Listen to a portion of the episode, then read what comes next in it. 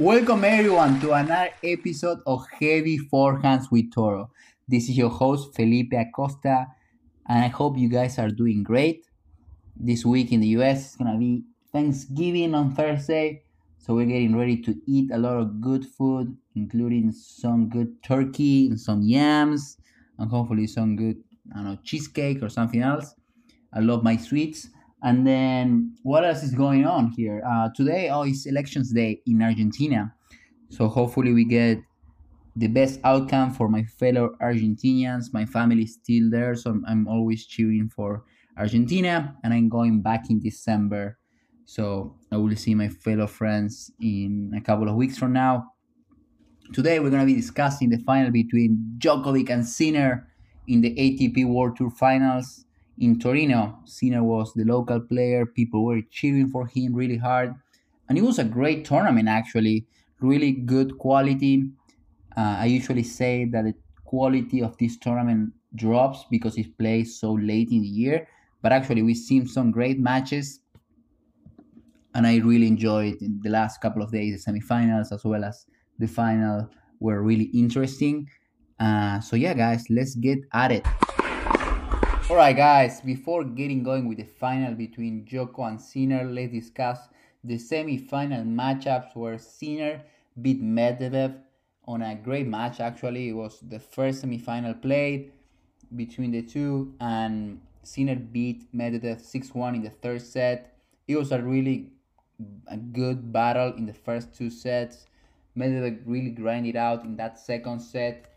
He took it to a breaker and he was actually hitting the ball really big. You could see him like really grunting and getting after his shots. But that third set, Sinner was a much better player. Medvedev couldn't keep up that intensity, and Sinner broke right away and took the third set 6 1. And it was what I was expecting actually. The last three matches between the two, Sinner has been the better player. I believe the first three or four times they play, Danny was kind of like driving him crazy, making a lot of balls, and Sinner was rushing. But now Sinner ha- kind of found a way of getting to the rally and waiting a couple of one or two balls before pulling the trigger. Because Jannik feels really comfortable with uh, Medvedev's ball, but Medvedev is a little late when Sinner is getting after his shots all the time. I remember the first couple of times they were playing, Sinner was missing a lot of shots uh, but now Sinner is a way more patient player and he his stamina is really good. So he can play like three hours straight at good intensity and he doesn't have to go for winners all the time. So good for Sinner reaching the final at his home and all the the players, uh, I mean, all the spectators, they were going crazy. They were singing "Ole, ole, ole, ole, Sinner, Sinner." They were like an Argentinian Argentinian crowd, right? Like the the Italians are really passionate, so that's that's really fun. And then on the other side, you have Djokovic beating Carlos Alcaraz in a straight set match, 6-3, 6-2. And I think it's the first time between the two that they don't uh, they don't go to like a setting set or I think it's the first time that one of the players doesn't take a set from the other one in, in a match. I believe the, the first time they played was in Madrid 2022. It was a three setter. Then they play in the French Open this year and it was a four setter. Then they played the final Wimby, was a five setter. Then they played three sets in Cincinnati. And now Djokovic beat Carlos really easy 6 3 6 2 and Carlos was really off the whole tournament. He was playing uh, not his best tennis. He played a really good match against Danny Medvedev, but he's been complaining about the court the whole tournament. He's saying that the court is too fast and he's catching the ball late, that he's not feeling the ball. And in the last three months, Carlos has not been playing his best tennis. Honestly, I think he's been he's been too passive with his shots. He's been rallying too much instead of going after his shots. And the time he goes after his shots, he's been missing. So he's been struggling to find that balance. And Carlos went into this match saying, "Okay, I'm gonna just gonna rip the ball from the first ball and try to play one, two punches." And early in the first game of the set, he had a chance to break to Nole. He was 540 in the first game of Djokovic serving and hitting like two or three winners. But then he started rushing and started missing like a lot of balls. And Djokovic played really solid throughout the match. And Carlos was up and down. Like sometimes he, he was connecting a lot of winners uh, and serving really well. But then as the match went on, he couldn't hit winners in the first or second ball. And, and the times he beat Joko, he was getting into the rallies, and there were a lot of rallies between at least five, six, seven, eight balls, and then pulling the trigger. But in this match, he went ahead and said, "Okay, I'm gonna pull the trigger right away, and see if I can connect a couple of winners and maybe take the difference."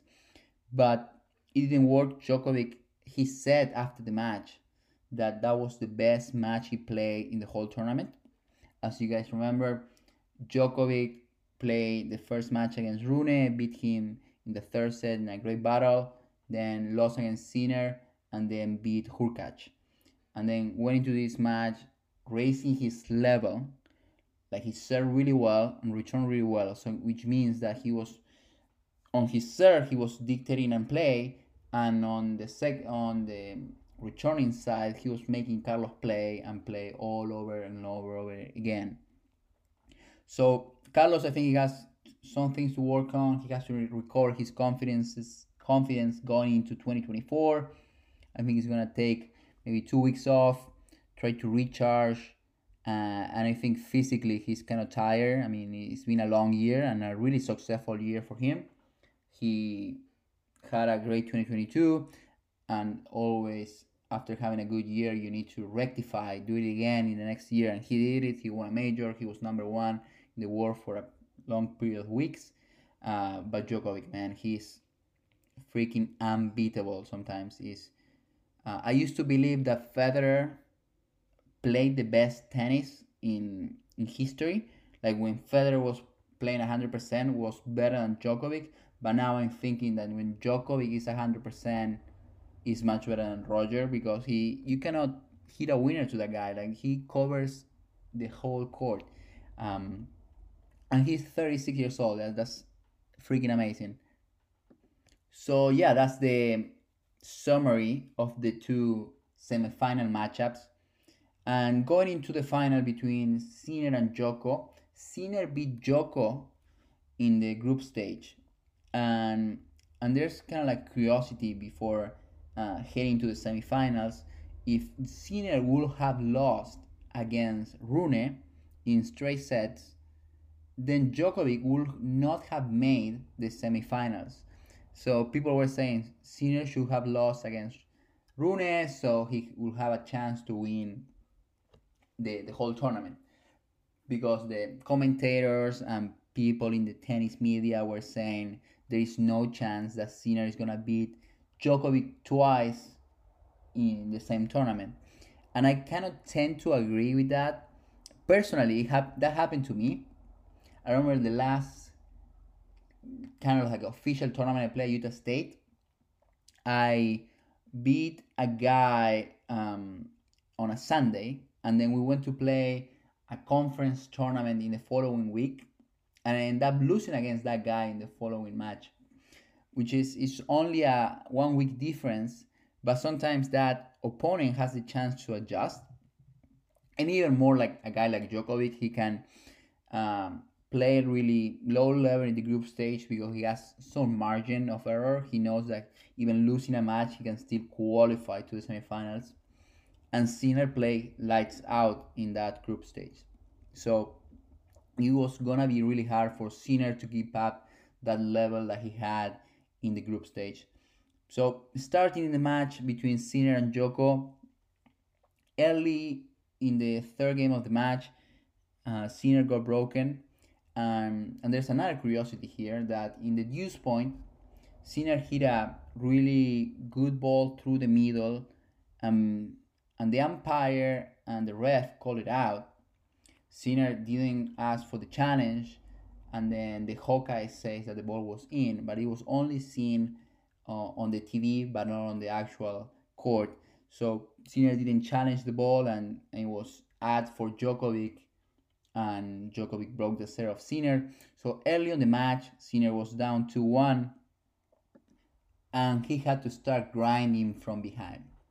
And something that I realized early on was that Sinner was kind of like rallying too much with Djokovic, and I think he shouldn't have rushed and go for the first ball like winner like Carlos Alcaraz did. But in order to beat Djokovic, you need to go through him a little more.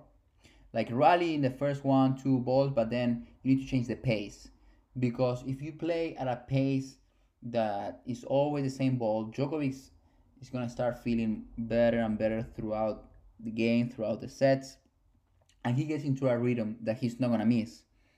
And also, Djokovic, something that he did really well was mixing up the paces.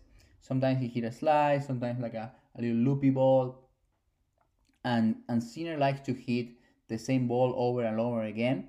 So sometimes he was kind of off, and if you go and rewatch the match, you're guys gonna gonna see that he shanked a lot of balls, especially in the forehand side. I think throughout the first set and maybe first five six games of the second set, he missed 16 shots on the forehand side, 16 and unforced errors. Those are four games so that's a really significant stat.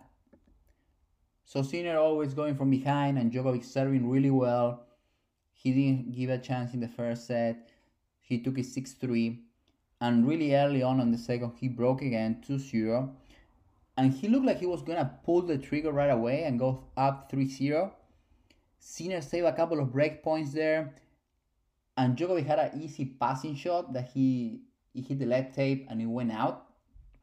So Sinner got a bit lucky and kind of like scrambled to try to get the match at least to a one game difference and only one break of difference. And Djokovic continued to serve well.